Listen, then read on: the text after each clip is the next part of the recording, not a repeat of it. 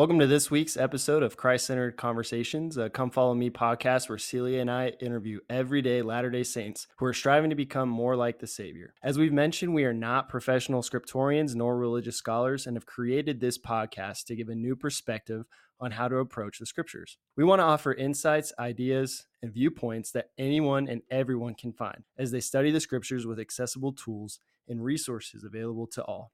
Today, we have the awesome opportunity to have Craig and Audrey Freeze with us here. Craig and Audrey are in our ward here in Provo and also happen to be honestly the best neighbors anyone could have ever asked for. Audrey is a baking mastermind. She brought us cinnamon rolls last week pretty sure I ate mine in two seconds, burned the roof of my mouth, but it was the most delicious thing ever. On top of that, too, Craig and Audrey are also seriously some spiritual powerhouses, which I think is something that is so incredible. Is we don't need the prop. Don't get me wrong, I love President Nelson, but we don't need a prophet. We don't need an apostle. We can find some spiritual powerhouses right across the hall from us, which is just the best thing ever. I think it is so enlightening and heartwarming. We are going to have them actually introduce themselves for us. So Audrey and I got married past July, and we moved in next to Celia and Carter, and it's honestly been amazing. So our biggest, I guess, hobbies right now have been I play a lot of disc golf, trying to get big at the gym, and then um, we just love to spend time with one another. So we go on lots of walks, playing and picking up some new games. So it's been fun. Um, I'm Audrey. Uh, so Craig's from Reno and I'm from Alaska. And like he said, we got married last July. And just some introductory things, I guess. We both were raised in the church and both served missions. We met in Florida on our missions. So that's a little fun fact about us. But we're super excited to be here today and we love the Taylors. You guys met, it was the Orlando, Florida mission, right?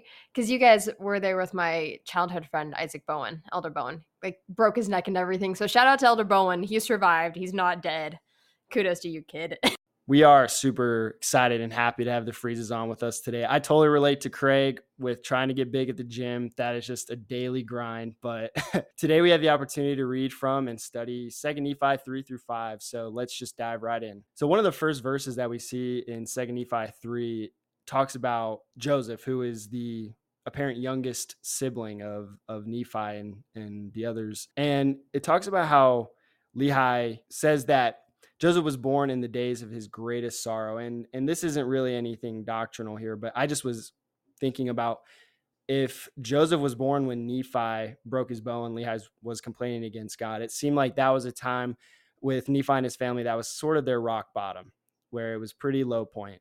We know that Joseph was born before they set sail on the water. So I'm, I was just thinking about it the other day. I wonder if this was the time that Joseph was born. But Lehi goes on to talk about how Joseph was the fruit of his loins. And I know Joseph wasn't old at this time. He was probably a young kid, but obviously he knows that Lehi is his dad. And so I wondered why Lehi would bring that up. Why would he discuss how Joseph was the fruit of his loins? And it, it occurred to me that I think Lehi was remembering or reminding Joseph here how important it is to remember who we are, remember where we come from. It's important to get to know our family. It's important to understand our our physical ancestry, our mortal ancestry. But I also think that it was it's a really important thing that Lehi was teaching Joseph that we need to remember who we are spiritually. We are sons and daughters of an all-knowing, all-powerful, and all-loving being who's going to provide for us in the days of our greatest tribulation.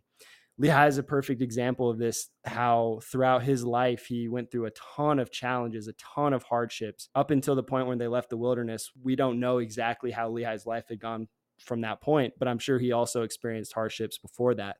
But we do know that when they left Jerusalem, were traveling in the wilderness and got on the boat and got to the New World, they experienced a lot of trials and tribulations. And I think that's the lesson that Lehi was teaching Joseph that you're going to have a lot of trouble in your life things aren't always going to be easy, but you are a son of God. You have the divine privilege of knowing who you really are, and that does help get through some of the trials and tribulations that you'll face. Something else that I thought interesting from the early part of Second Nephi 3 was that Joseph and Jacob were both named after people that Lehi respected. We know that Lehi and his family had the brass plates, and I'm sure they made copies of the brass plates to give to their posterity and their generation.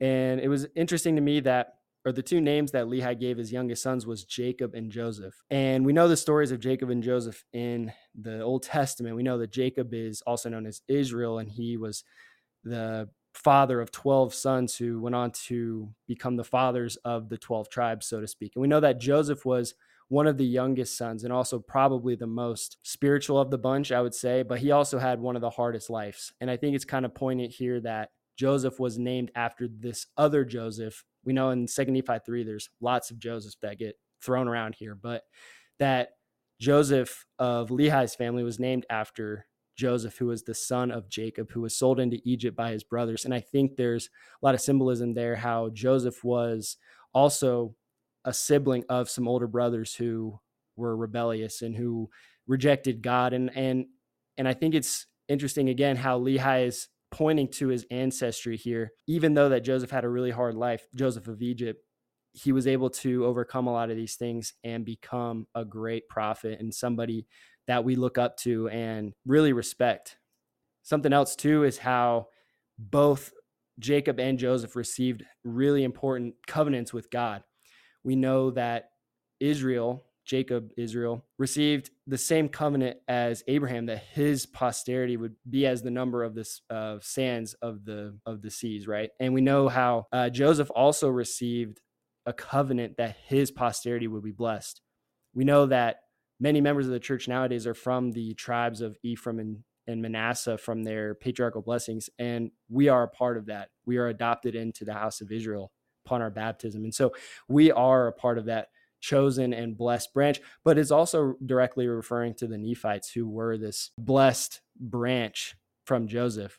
So I think it's very interesting how Lehi named his two sons after these two great prophets. And it's also something interesting that Jacob in Hebrew means may God protect and Joseph in Hebrew means God shall add. So I think it's something kind of how Lehi loves to name his children after things that he wants them to be like. He he wanted Laman to be like a uh, a river, and he wanted Lemuel to be like a valley. And I think it's important that we look here that Jacob and Joseph were also named after things that Lehi had in store for them. And I think it's interesting too that that Joseph of Egypt prophesied of Moses that he prophesied that in the future Moses would be a great prophet. And in Hebrew, I, like I said last week, I love etymology. I love trying to find where the words come from. And Moses in Hebrew means to pull out or to withdraw, just like he was withdrawn from the Nile. Um, but I think it's cool how Joseph saw Moses' day as well as Lehi's day. And I'm sure he saw our day as well. Now we get into a little bit about Joseph Smith, we know that Second Nephi 3 was a great chapter about the life of Joseph Smith and his mission.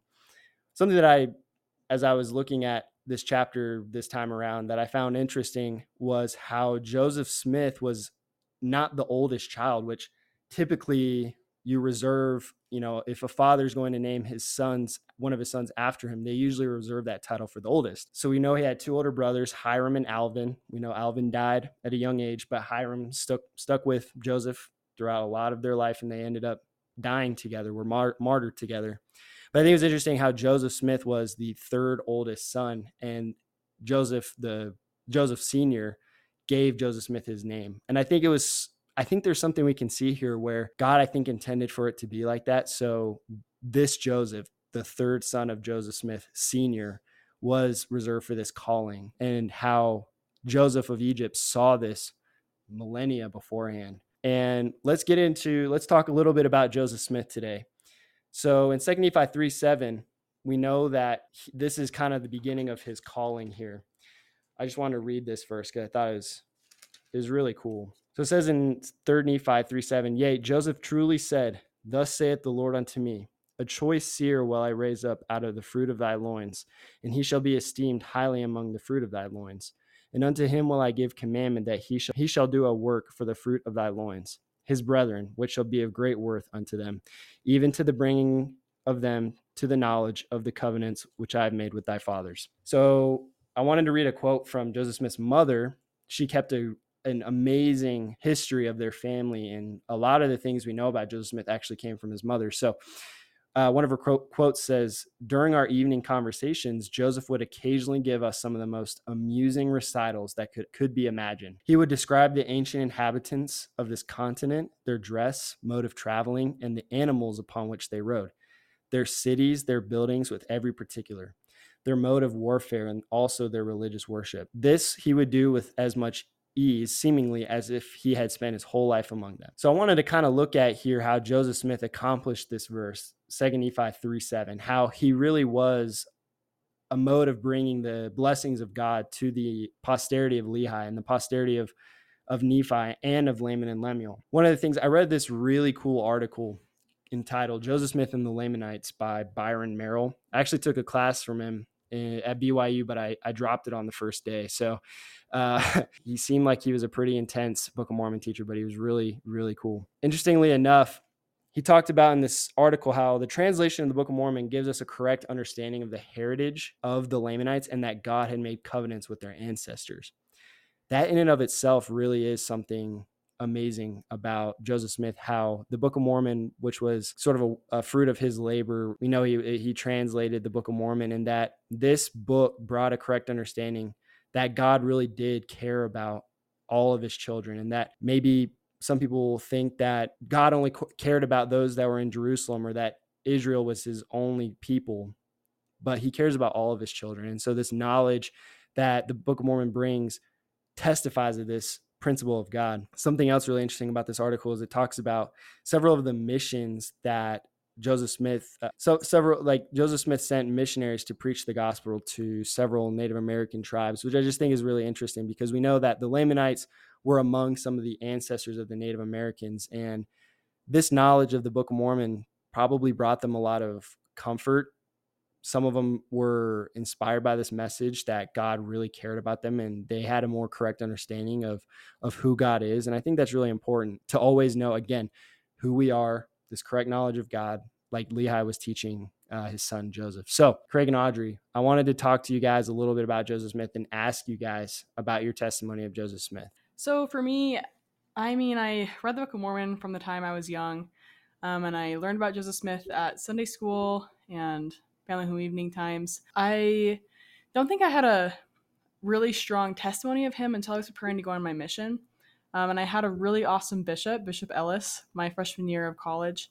I absolutely loved him. And when I went in to do my mission interview, he asked me to share my testimony of Joseph Smith with him. And I said, Well, I believe that Joseph Smith was a prophet. And he stopped me right there and he said, If you just believe that Joseph Smith was a prophet, you're not going to make it very far on your mission.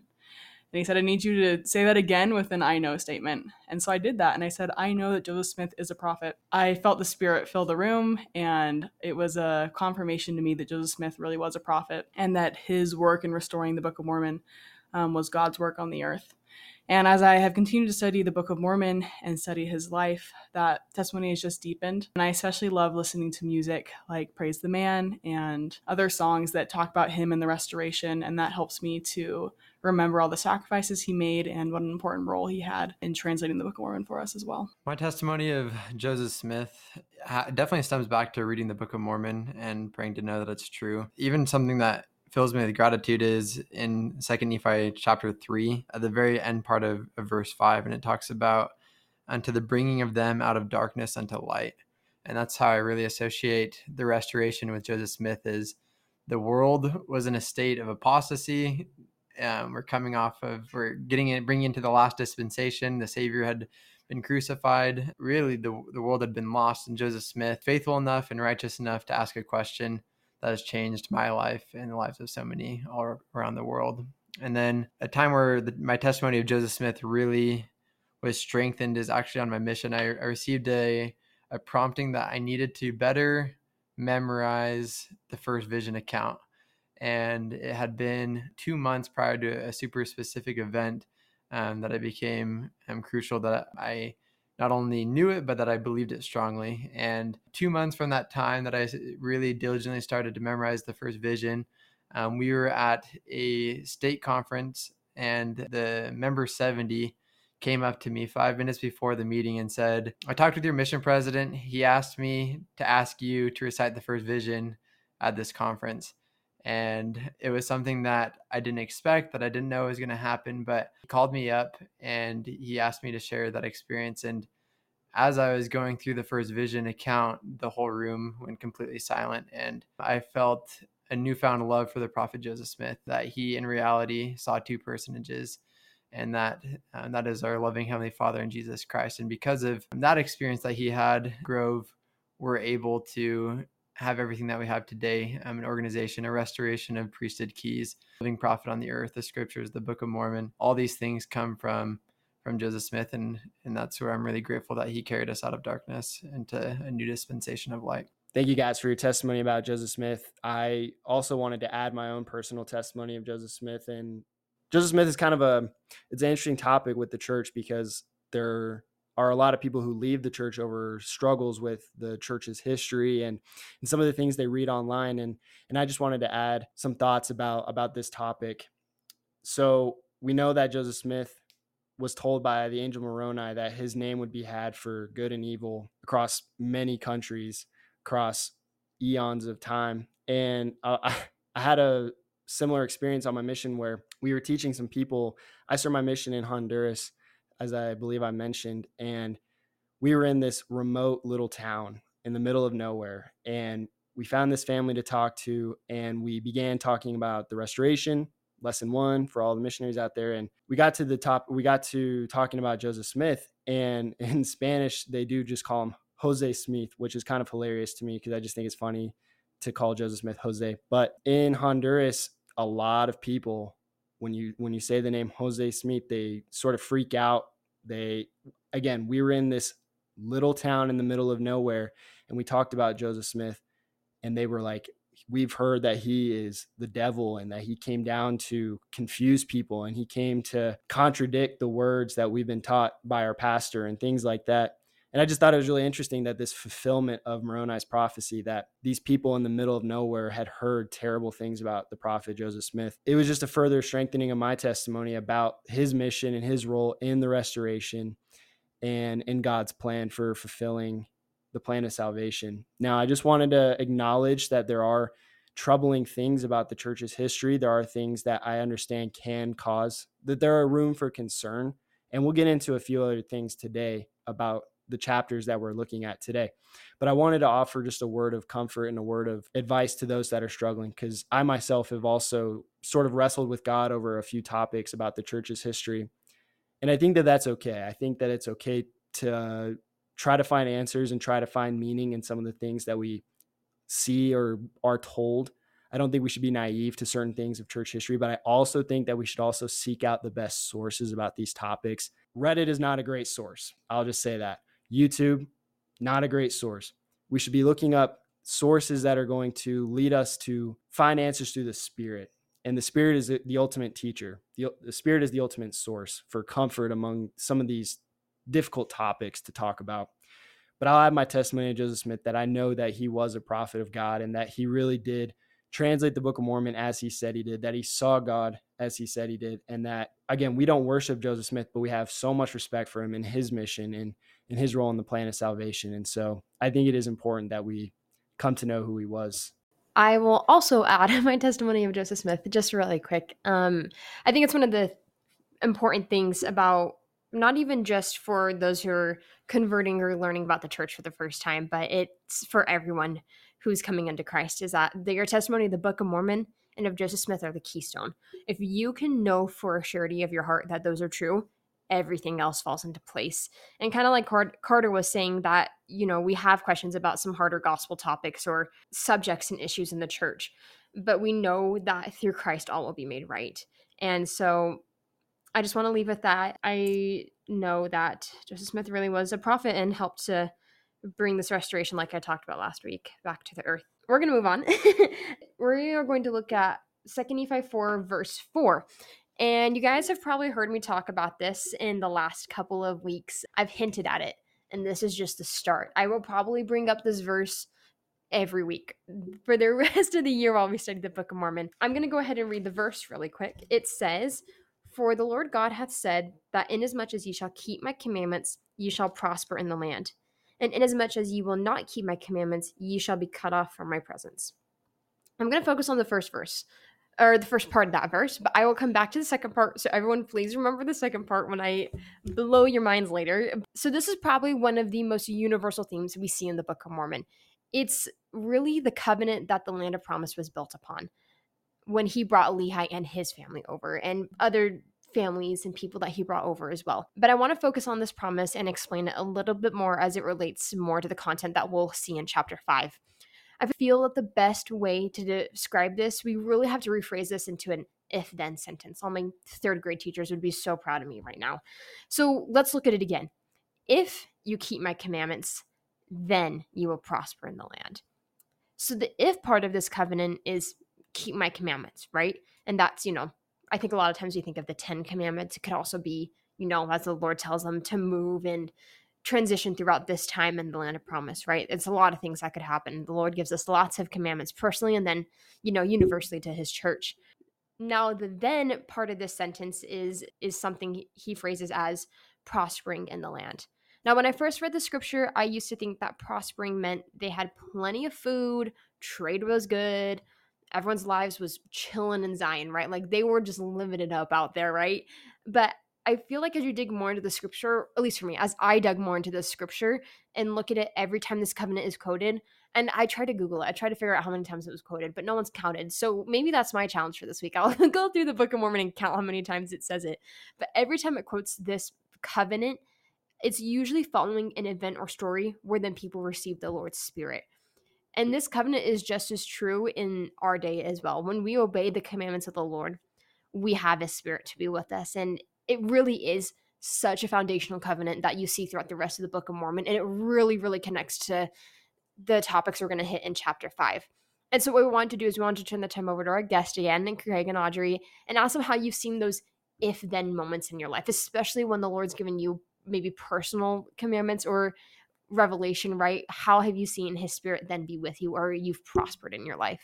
Okay, so for me personally, I love this concept of prospering in the land being linked to the spirit because, like back then, like you were saying, them having plenty of food for prospering land for them was like plants were growing and people weren't attacking them. And for us, that's not really what prospering the land looks like. And I think it's more tied to that guidance that we get from the Spirit just daily for everything that we need and those individual tender mercies that we all are looking for. So recently, well, first off, I'm a really indecisive person. I'm really bad at making decisions and I hate having to eliminate choices. And so I've changed my major probably eight times, probably four times like actually in the BYU database, but more than that in my mind. Anyway, so I'm graduating in April and we've just been having a lot of conversations about what the best next step for our family is for me going to school and having a career and exactly what I want to do with that. I've been toying with a lot of different options, and Craig and I have discussed them a lot throughout our marriage. Um, and I just felt like I was getting really frustrated with not having an answer. And so we decided to fast recently. And even though it wasn't a super strong answer of what I needed to do or what degree I needed to get, we felt a lot of peace and we felt like the Lord was guiding us. And so I think for me, that prospering is peace, knowing that the Lord is guiding our steps, even if we don't know every single little thing that we need to do in the future. So this concept for me as of the if then has definitely been really tied to the sacrament. So where I see that a lot is blessings of the of the bread and the water. I feel like growing up as a male in the church, I had a lot of opportunities to bless the sacrament, and um, I became really fixated on the idea of remembering Jesus Christ. And when we remember Jesus Christ and we keep the commandments, then we're going to be blessed with his spirit. And that's been the biggest blessing to me. And so, in the times where I feel like it's hard to control my actions, or I feel like I want to complain, or I want to judge someone, I just remember keep the commandments and remember the Savior. And when I do that, then I have his spirit to be with me.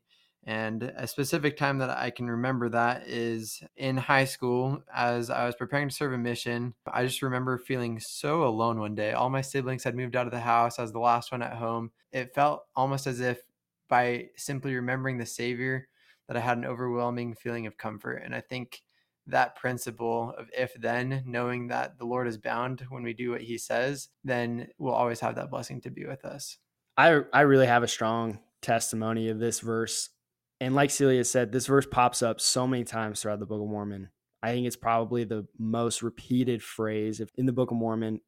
And I like how Celia calls it the if then statement, right? If we follow the commandments and do what's right, then we are blessed, then we are prosperous in the land. And I really like how Audrey said that our prosperous in the land equivalent is not exactly the same as the Nephites prosper, prospering in the land. Something that I wanted to add to these awesome testimonies is the idea that that God doesn't necessarily change our circumstances, but he can change how we view our circumstances and if we're obeying the commandments, I don't think it's an overnight we wake up the next day and all of a sudden we have all these great things in our life.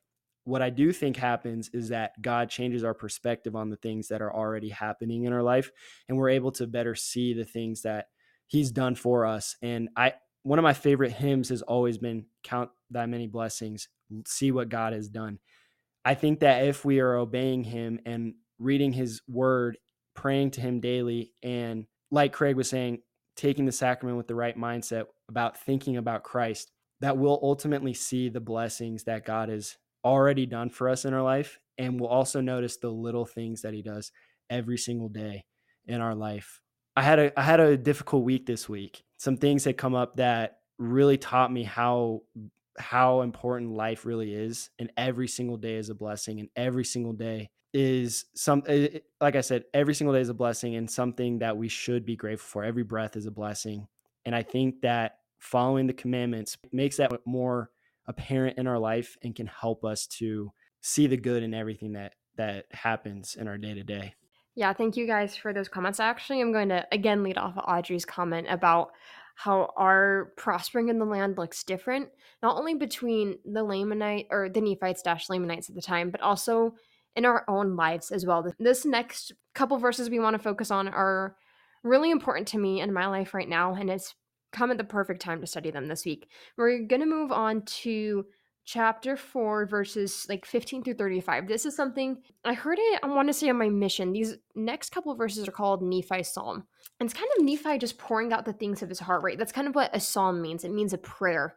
And that's really what this is it's kind of like nephi's prayer written down the prayer of his heart. And what he says so he says in these verses i'll kind of try to paraphrase throughout them but he says for my soul delighteth in the scriptures and my heart pondereth them and writeth them for the learning and the profit of my children Behold, my soul delighteth in the things of the Lord, and my heart pondereth continually upon the things which I have seen and heard. Nevertheless, notwithstanding the great goodness of the Lord in showing me his great and marvelous works, my heart sorroweth because of my flesh, my soul grieveth because of my iniquities. And I think that is so interesting because I think when we all think of Nephi, we think of this guy who built the boat, fixed his bow. He's the guy who went back to Jerusalem to get the plates, right? Like he just seems like such a righteous guy. For Nephi to say, like, my soul hurts because of my iniquities, because of my sins and my transgressions, you're like, oh, he's human, right? And, this is really like, I don't know, this has been on my heart a lot this week is I think about, you know, me prospering in like my land in the different times of our lives.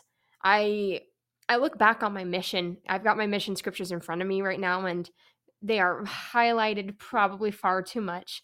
So many little notes and sticky notes and pictures and that's just how I study and today in uh, we had state conference day they're talking about prayer and making it intentional and I was reflecting on the prayers I had on my mission. I ref- was reflecting on how much I love church on my mission and I think about now and I I still do those right but I'm not sure how intention- intentional they are anymore and it just it's so hard comparing yourself to a mission self right? I you know you're your social media use is very limited if close to none. I at least for me i served during covid so i i had a smartphone but carter who served in honduras had a little flip phone thing right? Like very different missions but you know we're dedicating our lives to the lord and i really struggle with comparison and perfectionism and so it's hard to look at myself now in this time of my life and it's really easy for me to say like i feel like i'm not prospering right Can, look at mission celia right she was so much better at these things, right? But that is not what the point of this is. I think, like Nephi, we are all allowed to have the psalm in our life. We are all allowed to pour hearts out to the Lord. And uh, that's what repentance is, right? It's godly sorrow. We are allowed to feel these things. And that's how you know you're coming closer to Christ and that you are prospering because the Spirit is still there to tell you, like, it's okay, but we want to be better. That is the whole point of the gospel of Jesus Christ is to be better. And I want to go to Ecclesiastes chapter 3. And this is also some verses I had shared with me on my mission from um, one of my freshman roommates, um, Grace Patey, actually. She sent this to me in an email one week, and it's verses 1 through 11. I just want to read these really quick, and just because I think they're so important, and I really think these have been so on my mind these last few weeks. But it says, To everything there is a season, and a time to every purpose under the heaven, a time to be born, and a time to die, a time to plant, and a time to pluck up that which is planted, a time to kill, and a time to heal a time to break down and a time to build up, a time to weep and a time to laugh, a time to mourn and a time to dance, a time to cast away stones and a time to gather stones together, a time to embrace and a time to refrain from embracing, a time to get and a time to lose, a time to keep and a time to cast away, a time to rend and a time to sow, a time to keep silence and a time to speak, a time to love and a time to hate, a time of war and a time of peace what profit hath he that worketh in that wherein he laboureth? I have seen the travail which God hath given to the sons of men to be exercised in it. He hath made everything beautiful in his time. Also, he hath set the world in their heart, so that no man can find out the work that God maketh from the beginning to the end. I know that there is no good in them, but for a man to rejoice and to do good in his life. And so I just wanted to share those verses because we are going to have seasons in our lives you know, that can be being baptized. Carter's little cousin just got baptized. It can be preparing to serve a mission. It can be preparing for marriage. It can also be figuring out your career in college, what you want to major in. It could be preparing for motherhood. It can be preparing for retirement. There are so many seasons in our life, and every season of our life will have a different psalm of our heart. And that is 100% okay. The Lord wants to hear that. He wants to hear every psalm of your heart in every season. And that is what I think is so beautiful about Nephi's psalm is that he talks to God. He shows that he's human and he has mistakes. And that is okay. And that is what the gospel of Jesus Christ is for. It's for the psalms of our heart and to become better. I love what Celia was talking about having a psalm of your heart at every season of your life. I think a lot of us go through some really challenging things in our life. I don't think any single one of us get through life unscathed. I remember my mom talking to me about this topic when I was in middle school and going through some tough times and and she told me that nobody really gets through middle school unscathed, which I think is true. And I also think it's a microcosm for the rest of life. Nobody gets through life unscathed. Even people who seem like they have it all going for them, each one of them has a Nephi psalm, so to speak. And what I like about Nephi's psalm is that he does sort of allow himself to grieve, allow himself to acknowledge the things that he has been experiencing in his life. We know that at multiple times in his life, his older brothers try to kill him. And I can't imagine that affliction in your life, your brothers trying to kill you, the people that are supposed to be your protectors trying to kill you.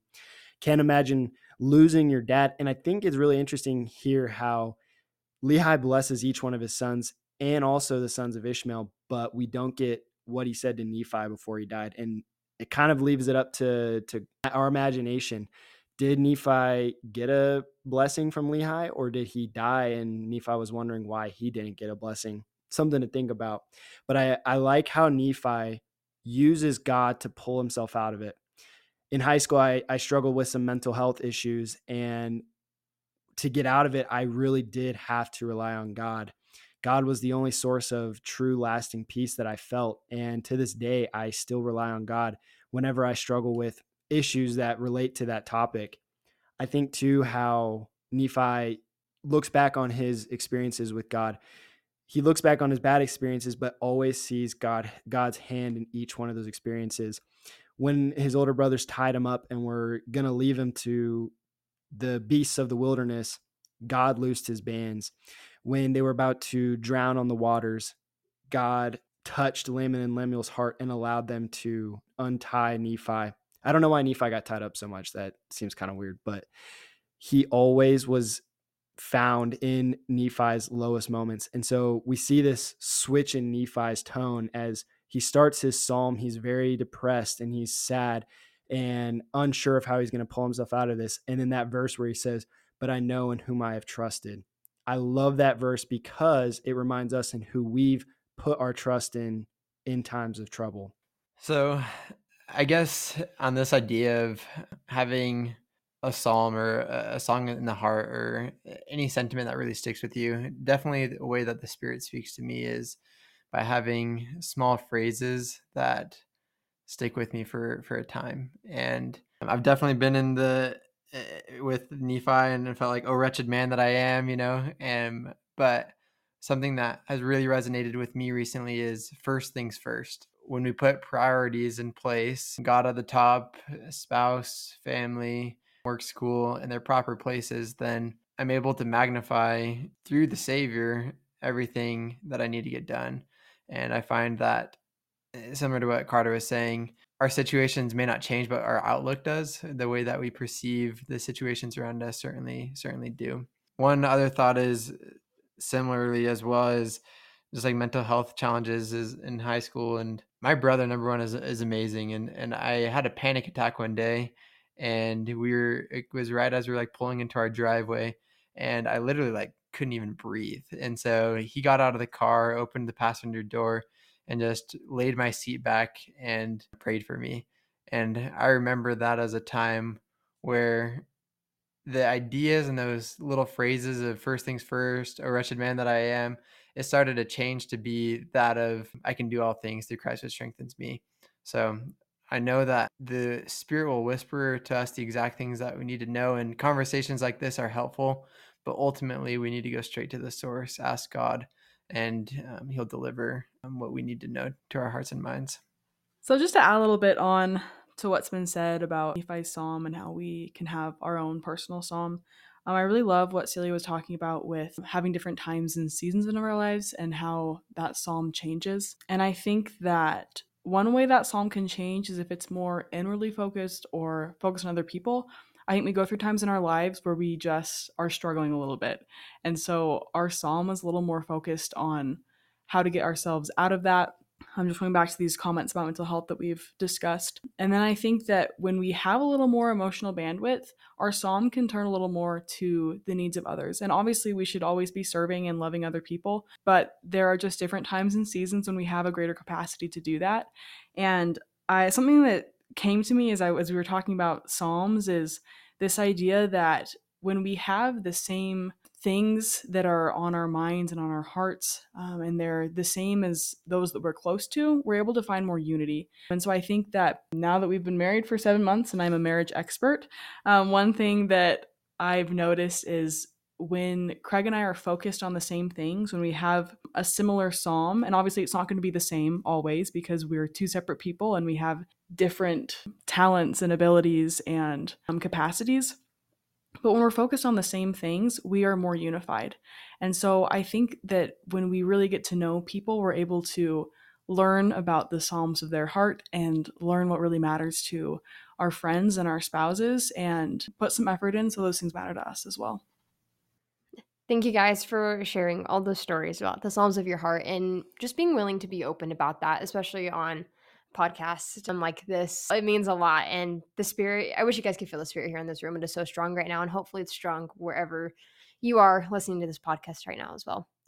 So we're moving into chapter five, and these this chapter is probably one of the most controversial in the church. And we want to tread this these chapters super lightly and carefully because like carter said we're not scriptorians. We do not have a degree in this whatsoever. So we really just want to focus on the good and try to help clear up some confusion on it the best that we can. And still drop questions comments message us what you guys think. We'd love to hear more because we that's the best part about the scriptures is that there's always more to learn. But i really want to focus on verse 20 through 21. It kind of goes back to what I was talking about in chapter 4. Um, and as much as ye shall keep my commandments, ye shall prosper in the land. And this is where this kind of comes in. This is where the Nephites and the Lamanites separate from each other. Nephi has a, a commandment from the Lord.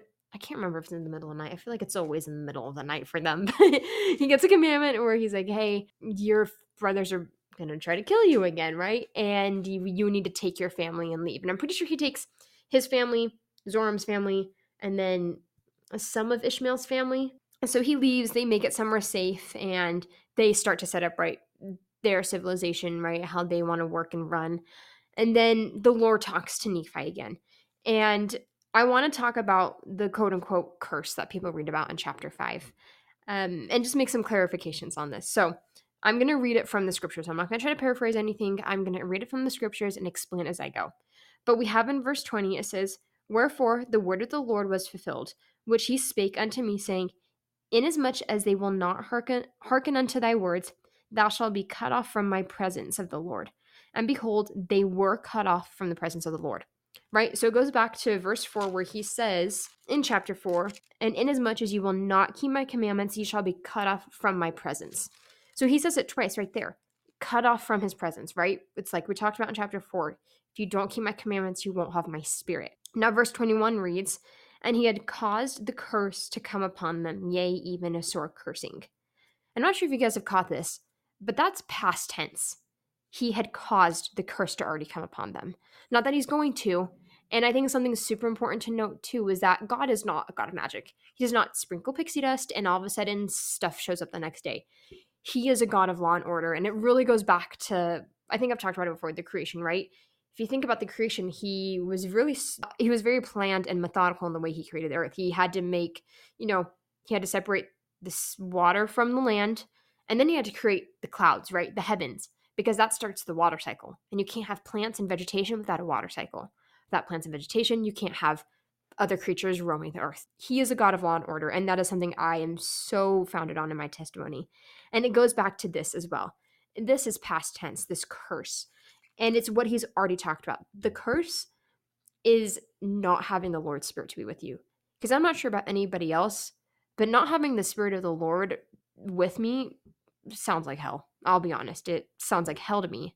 It sounds like a curse. I I would feel so distraught and in a sense cursed in my life if I knew that because of my own choices, I didn't have the Lord's spirit to be with me.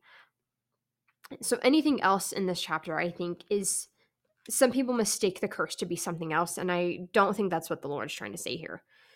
God is a God. God is a very loving God. He knows all of his children perfectly but he also knows that we have agency. It is one of the gifts that he gave to us. And there's those conditions of this covenant, right? Keep my commandments, you will have my spirit and you will prosper.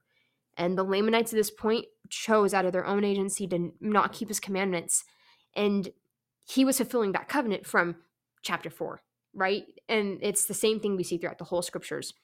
If you do not keep my commandments, you will not have my spirit. And at some point, too, it's flipped. The Lamanites are some of the most spiritual people in the Book of Mormon. And the Nephites begin to lose sight of the commandments and listening to God. And that's what I think I just wanted to kind of clarify, at least from my understanding of the scriptures and my own like insights, is that he said that the curse was caused past tense going which means you're going to look back at verse 20 to see that that curse was being cut off from the presence of the lord I really liked how Celia talked about treading these scriptures lightly. We know that this can be a point of controversy for many new readers of the Book of Mormon who aren't expecting a verse like this, where we learn about the skin of blackness. And I actually had the opportunity to write a paper about this for one of my classes. And I read a really interesting article about the skin of blackness and how more than likely it was more metaphorical than literal, and how the Lamanites were probably of a dark and gloomy countenance, and that their personage was changed, not their literal skin, but the way that they were perceived by the Nephites, that they were more dark and gloomy. Eh, When you describe someone as someone being sort of dark and gloomy, it's not their actual skin color, but rather how they were acting. And as Celia was talking about, I think it's very interesting here how the curse again was not the skin of blackness, but rather the separation of the spirit from them which to me would be a curse, like Celia was saying. We don't want to get too much into this topic because we know, again, that this can be a spot of contention and a spot of some controversy. But what we do want to do, because this is one of the purposes of this podcast, is to tell you guys that there are resources out there. Again, we aren't scholars, we aren't scriptorians professionally. However, there are several articles by BYU scholars or by other scholars that really do help to clarify these verses and to give at least some other perspectives and other ways to view these verses because again one of the things that i always go back to is god's ways are not our ways he is his ways are higher than our ways and some of the things in the scriptures can only be viewed from a spiritual lens rather than a, a literal lens and again, we just want to help to provide some to provide some additional resources to help with verses that can be a cause of contention, especially when we're reading a book that preaches kindness and it preaches an acceptance of all people, regardless of skin color, regardless of gender. And again, Nephi is the same author who writes that all are alike unto God. And so there is some uh, some disconnect between this verse and that verse if we view it from a purely literal standpoint. So we'll leave that verse where it is there. So we want to get into some other topics from this chapter. Again, this is a really sad chapter because we know how Nephi loved his brethren regardless of the things that they had done to him in his life. I do believe that there was love left from Nephi. And leaving your family like that would have been extremely difficult. And we know that this wasn't the first time that his brothers had tried to kill him. And so I think it was a representation of how God gives us multiple chances to do what's right. But eventually we have to set up healthy boundaries. And in this case, I don't think Nephi was particularly he wasn't going to seek violence against his brothers. However, he was doing what was best for him and his family, which in this case was separation. I think there's a lesson there too. We won't get into that as much, but we know that Nephi and his family and those that followed him came to this place of safety. And one of their first things that they did was they built a temple. It's, uh, it says that they built it after the manner of Solomon, which is interesting because if we look at the Temple of Solomon, it's set up very similar to the temples of our day. And that is a tie in to temples of our day because rather than just having one solid temple in Jerusalem and one in the New World, we now have we now have temples scattered across the earth upon the isles of the sea, which in the last five to six years have been it's been amazing to see how many new temples. I think President Nelson announces at least 10 to 15 every single conference, which is just such a representation of how much God's work is being done throughout the world and and how much God cares about all of his children, regardless of where they are, which again contradicts the verses that we just talked about. So we wanted to ask Craig and Audrey about their thoughts about the temples, how important they are to our day, and what they mean to them in their personal life. Audrey and I had a lot of different experiences with temples growing up. I lived across the street from a temple, and Audrey, there wasn't a temple in their town, and the closest temple was by boat or by plane.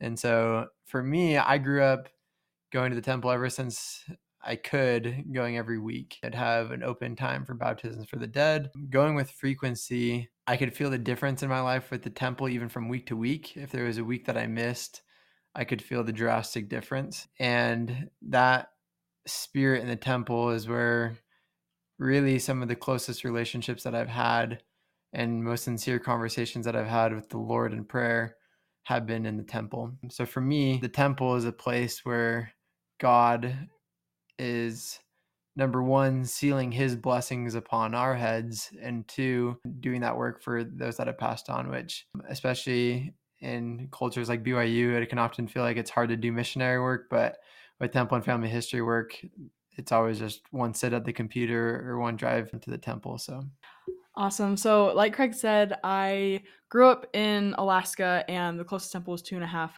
hours. Usually, we would fly to Anchorage or just stop in Seattle on our way home from somewhere. I think that really taught me that going to the temple is different. It's something uh, sacred and holy, and it requires a lot of effort. And that's something that I think is easy to lose sight of when we live so close to a temple or we go with such frequency. But when something is sacred or holy, we set it apart, we make it different. And I think if we are not doing that, it makes it a lot less meaningful. And with the Nephites, why would they build a temple if they could do the same things just in their everyday lives? It makes no sense to allocate so many resources, so much time, and so much precious stones. And it seems like they use the most precious things. They try to make it like Solomon's temple. And so I think that in our own lives, we have to make effort in order for the temple to feel different when we're there. We have to dress differently. We have to think about it throughout the week. I mean, do we put it in our schedules and it's just another block of time we need to do, or is it something we're actually thinking about throughout the week that has a different meaning than everything else that we're doing? Um, and I think for me, a couple weeks ago, I turned to Craig and I was like, man, I don't know that I'm getting as much out of the temple as I could be getting out of the temple. And I think since then, I really have tried to pay more attention as we're going through the ordinances and the ceremonies, and not just going because I know I should or it's in my schedule and I made the appointment, but going because it's supposed to change me and it's supposed to be a revelatory experience. Yeah, I think we could go around the table talking about how much we all love the temple and how important it is. I just want to share a quick story from me and Carter's summer. We got married in August, so about a month after the freezes did. And so, funny thing, I am from California and Carter is from Virginia. And if you try to put it on a map, we are like on a horizontal line, like right across from each other, opposite coast. And I was like, how in the world did we meet? Right? It's just, so, just God's timing and God's hand and everything. But that's the story for another day. But as we were engaged in planning a wedding, it's I guess you could say it's kind of tradition to go to the temple where the bride is from. Usually the bride is picks the temple, right? And don't get me wrong, I love the Oakland, California temple. But I never saw myself getting married there for some reason. Never did growing up. And I was like, oh, well, okay. So maybe that means I'll, I was like, I can have an exotic wedding. Who knows? Or I'll never get married. It's one of two options right now. And I met Carter, and actually, in the March before we got married, Richmond, Virginia got a temple dedicated that March. And so it was pretty cool. I got to call the Richmond Temple, and I was like, like before it even was dedicated, I was like, "Are you guys taking appointments?" And I was like the first one, and it was so cool. It just really opened up because of that feeling of not ever because of that previous experience with not feeling connected to the Oakland Temple, it opened up our horizons to go to Richmond, Virginia to get married where Carter was from, which was very not unheard of, but it's it's a longer ways from my family to travel. So this leads into this next miracle with the temple is Carter has an aunt, Lindsay. We love her. Um, we love their family, Gemma, Aaliyah, Jamie. They are some of the coolest people I know.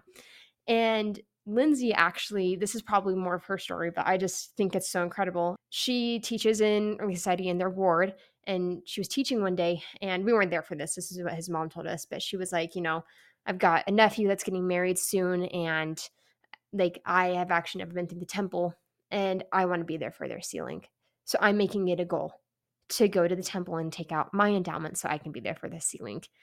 And it just goes to show the power of the temple. And so me and Carter took a red eye beginning of August. We got there the day that she was taking out her endowment. And it was the most powerful experience to know that because of my, right, the spirit, I don't know what it is, but because we chose to go to the Richmond Temple, that we could see that gathering of Israel, right, that family history, that work, and really just bring families closer together. And it was such a beautiful experience to be there with Lindsay. And we are just love her to death and are so proud of her. So I have a very similar experience to temples as Audrey. Before the Richmond Temple was dedicated or announced, I actually had to take my endowments out in Philadelphia, which was about an eight hour drive from Richmond. And it was kind of a funny story how all that turned out. The Washington, D.C. temple was actually the closest to us, but it had closed for two years.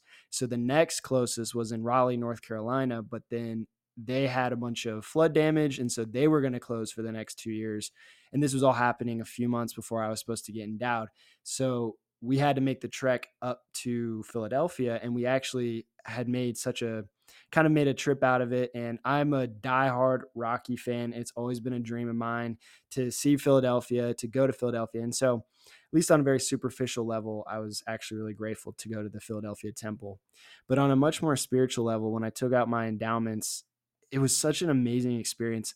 To be honest, I did not catch everything that happened that day. I was somewhat mind blown and somewhat confused all at the same time. However, when I exited that temple, I just remember this overwhelming feeling of happiness. And I thought to myself, if I didn't understand what was going on in the temple, how is it that I feel this great happiness? How is it that I feel like I'm living after the manner of happiness, which we'll get into in a minute? And that was where my testimony of temples I feel like really began is because again, I wasn't knowledgeable of everything that was happening that day, but I just remember this great feeling of happiness that washed over me. And again, maybe it was just being able to see the Rocky statue that day, but I do think that it was a very spiritual happiness and a, and a lasting joy that I felt because of going to the temple. And I'm very grateful to be in Utah at this point to have a temple basically on every corner and I, there are as many temples here as McDonald's. Like it's it's amazing. It's awesome to be in Utah. But at any point in our life with this movement to create and build temples across the world, it's becoming less and less of an issue to not be able to have a temple nearby. And so I'm very grateful to the Lord for this great blessing that we have so many temples available to us. But now we just wanted to wrap up today's podcast with this phrase that we see in 3rd Nephi 5, which is that Nephi and his family and all of his followers lived after the manner of happiness. I believe it was Joseph Smith who said this that the ultimate point of everything that we do is to receive a fullness of joy, that everything that God does is to bring to pass our happiness essentially. And I'm I'm really grateful for this chapter because it gives us a very clear cut and dry formula to achieve this manner of happiness.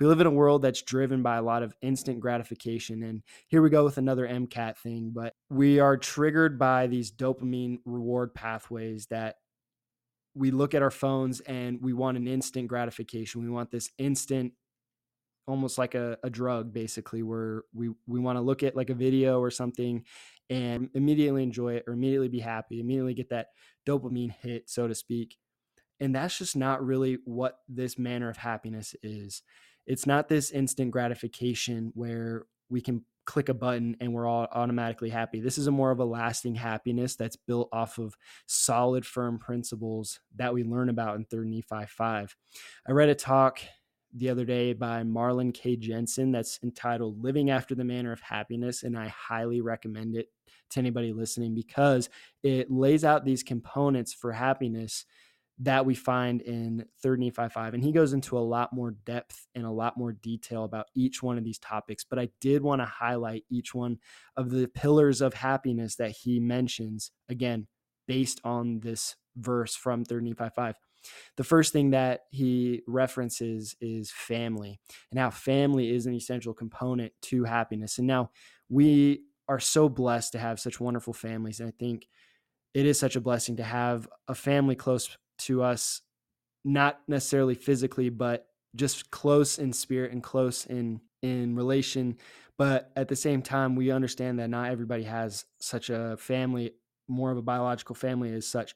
But each one of us have families in our life types of families in our life a ward family a work family anything that we engage in in life we can create families. And families really are a source of happiness regardless of if they're biological or in any other setting the other pillar that he talks about in this talk is keeping the commandments and how this really is one of the focal points of living after the manner of happiness. We cannot receive full happiness if we are not keeping the commandments to the best of our ability. Again, we aren't commanded to be perfect yet. I love that talk by Jeffrey R. Holland that we aren't asked to be perfect in this life, but we are asked to try our best to keep our commandments, and God will increase our efforts. And again, as we strive to keep the commandments, I think a lot of the happiness comes in the striving. We're never going to achieve perfection in this life, and it's sort of impossible to think that we should hold ourselves to a perfectionist standard in this life.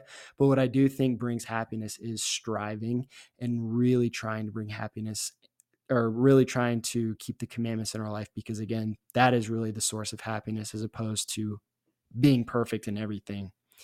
One of the other pillars is work. Nephi talks about how he taught his people to be industrious, to work with their hands, to have things going on. And now I do really like to work with my hands. I love to do woodworking projects, but the same time, I understand that when he means working with our hands, doesn't necessarily literally mean working with our hands, but having some sort of physical thing that we're working on in our life, goals and aspirations and dreams. A lot of people think that having these spiritual desires, but also having temporal desires cannot coexist. But I, I'm here to say that the Lord wants us to be industrious. The Lord wants us to have goals temporal goals to make this world a better place for his children. To sum the rest of these up, actually today we had stake conference and they talked about four things that we can do in our life to come closer to God. One was reading our scriptures, which is something that Nephi and his people did as they had the brass plates. They had exposure to the stories that we have exposure to at the same time with the Old Testament. and they learned about prophets of old who followed the gospel and were able to achieve happiness. We also have the blessing of the Book of Mormon, which we're reading from, and we also have the New Testament several other scriptures and words of prophets that we can read that bring us happiness. The other point they made in church today, actually, or stake conference today, was partaking of the sacrament on a weekly basis and doing the best we can to be intentional with that. The next thing they talked about was visiting the temple, which again, we've already talked about, and each one of us has such a strong testimony of the temple. And the last thing that they talked about was praying, which is again something that Nephi and his family really tried to do. And we see that with Nephi's psalm, but we also see that going forward, how each one of the members of Nephi's family that we read about had a relationship with Christ through prayer. So, again, we always want to end our podcast with the thought of Christ in mind, as again, this is Christ centered conversations.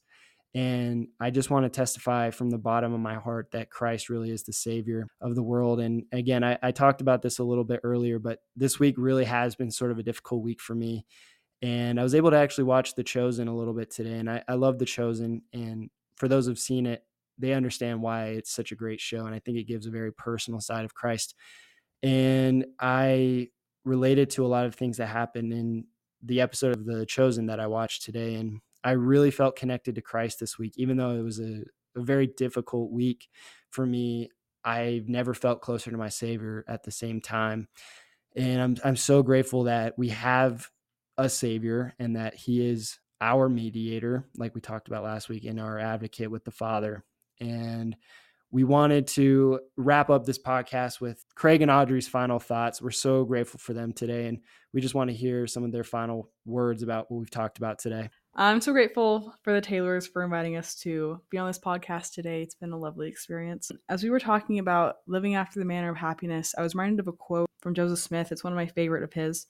And he said, A religion that does not require the sacrifice of all things never has power sufficient to produce the faith necessary unto life and salvation. And I love that quote because I think it really applies to happiness as well. Just like our Heavenly Father asks us to sacrifice all that we have so that we can increase our faith and we can be able to return to live with Him again, He also asks us to sacrifice all of those little things that we think are bringing us happiness that aren't really.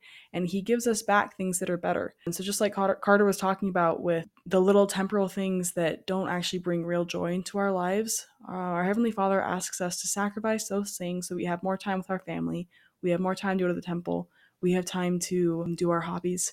And I'm really grateful that he loves us enough to ask us to sacrifice so that we can live after the manner of happiness. Yeah, the the come follow me has been really special and I know that come follow me and being able to discuss these specific chapters of the Book of Mormon is more than just a way of getting everyone to study the same thing, but it's a way and a, specific invite for us to, to come unto Christ. Um, I often think, especially this year, uh, where Book of Mormon is our focus, it's a, a time to read the specific record that's been made and set aside for our day. And so I often think back to President Nelson and um, the promises that he's given, where he says, My dear brothers and sisters, I promise as you prayerfully study the Book of Mormon every day, you'll make better decisions every day. And I promise as you ponder what you study, the windows of heaven will open and you'll receive answers to your own questions or answers to your own questions and direction for your own life. And I know that's true. I know that as we do that, we'll be able to come and become more like the Savior and treat others with more respect. And um, I've seen that as I've grown closer to the Savior as well. Well, thank you again to Craig and Audrey for coming over to join us. We honestly it was so easy having you guys walk across the hall. So that was perfect. We thank you everyone who listened to the podcast this week. Hope you guys will join us next week as we study Second Nephi 6 through 10. Those should be the chapters in next week's section of Come Follow Me. Um, as you know, this is Christ centered conversation. So, what we want to do is leave you with the invitation every week, and we'll make sure to remind you, but make sure that you make Christ the center of your life. This is Celia. This is Carter. And this is Christ centered conversations.